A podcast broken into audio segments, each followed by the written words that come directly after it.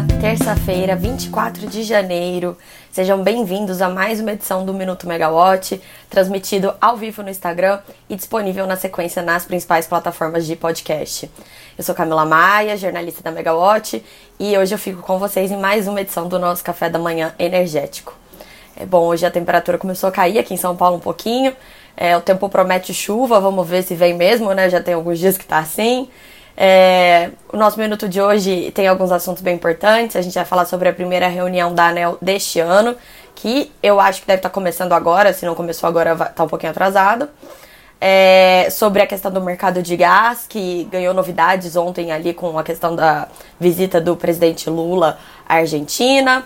E sobre novas ocorrências é, no, no, em torres de transmissão pelo país. Bom, vamos começar então pela reunião da ANEL. Ontem a gente falou um pouquinho, vou dar um pouquinho mais de detalhe hoje, porque a Natália Bezutti, minha colega, publicou uma reportagem completíssima sobre a pauta de hoje, que tinha 100 itens a serem deliberados. Tinha 100 itens, 8 deles foram retirados já, então até agora são 92 itens, é bastante coisa. E a, a Nath, ela separou ali os principais destaques dessa pauta pra gente não se perder, né? E, e, são cinco processos de abertura de consulta pública para debater revisões tarifárias periódicas das distribuidoras. É, não, são quatro, isso. Enel Ceará, Energisa Sergipe, Neoenergia Coelba e Neoenergia Cosern.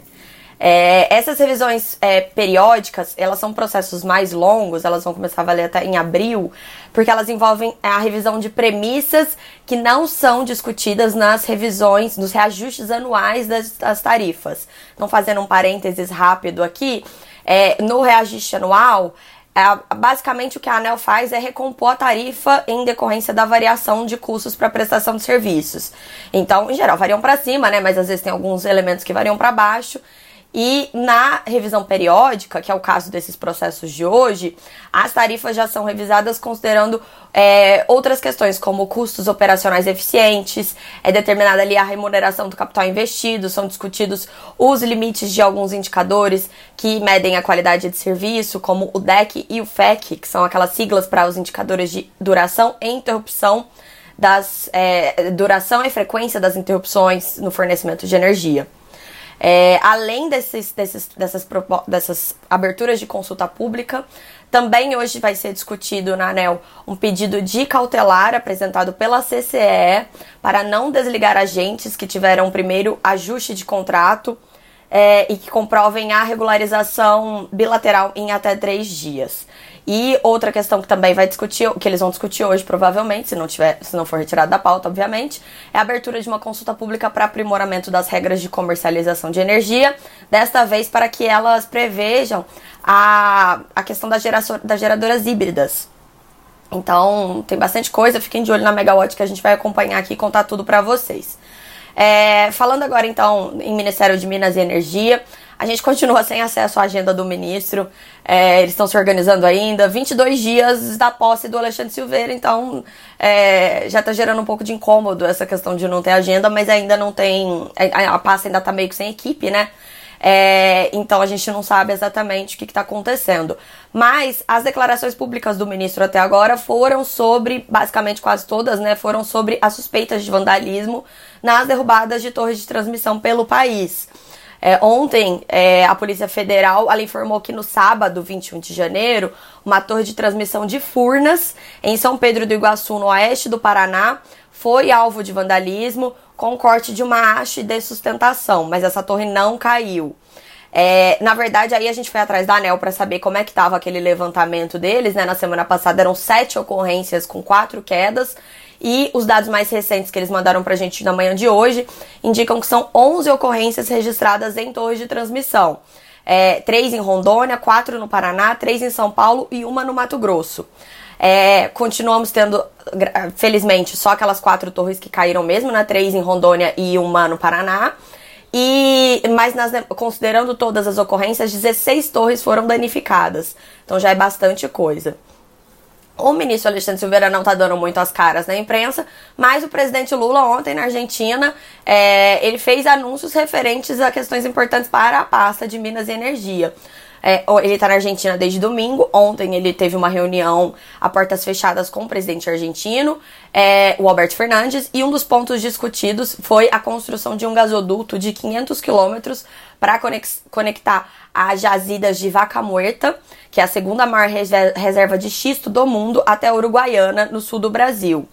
É, o presidente Lula, ele falou inclusive na possibilidade de que o BNDES financie o empreendimento, que é uma pauta que ele tem batido bastante. Ontem, até nessa entrevista que ele deu para jornalistas lá na Argentina, ele falou que se orgulhava muito quando o BNDES podia financiar uma obra em um país na América do Sul, num país da África, que, que simbolizavam um auxílio do Brasil, um país maior, a outros países que, que estejam passando por dificuldades difíceis.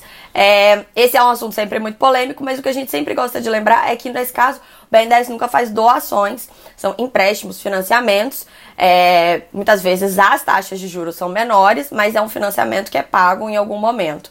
É, inclusive, antigamente, quando o banco ele tinha esse papel de credor, havia algumas contrapartidas, como é, a obrigação de que equipamentos fossem fabricados no Brasil. Sempre tem esse viés de estimular a nossa economia. Então, a gente tem que acompanhar. É, as declarações elas renderam expectativa, além de tudo, da, de construção de um gasoduto conectando Uruguaiana, que fica bem no sul do Brasil, a Porto Alegre. E ali é, isso significaria que as reservas de vaca morta teriam acesso ao a rede de gasodutos nacional, a nossa malha. Isso daria mais competitividade para o gás no sul do Brasil.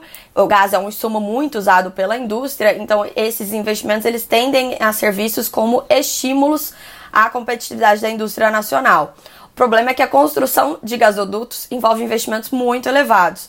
É, nesse caso, é, estimam ali na faixa até de 3 bilhões de dólares ou mais, considerando desde Vaca Morta até Porto Alegre, né? É bastante dinheiro.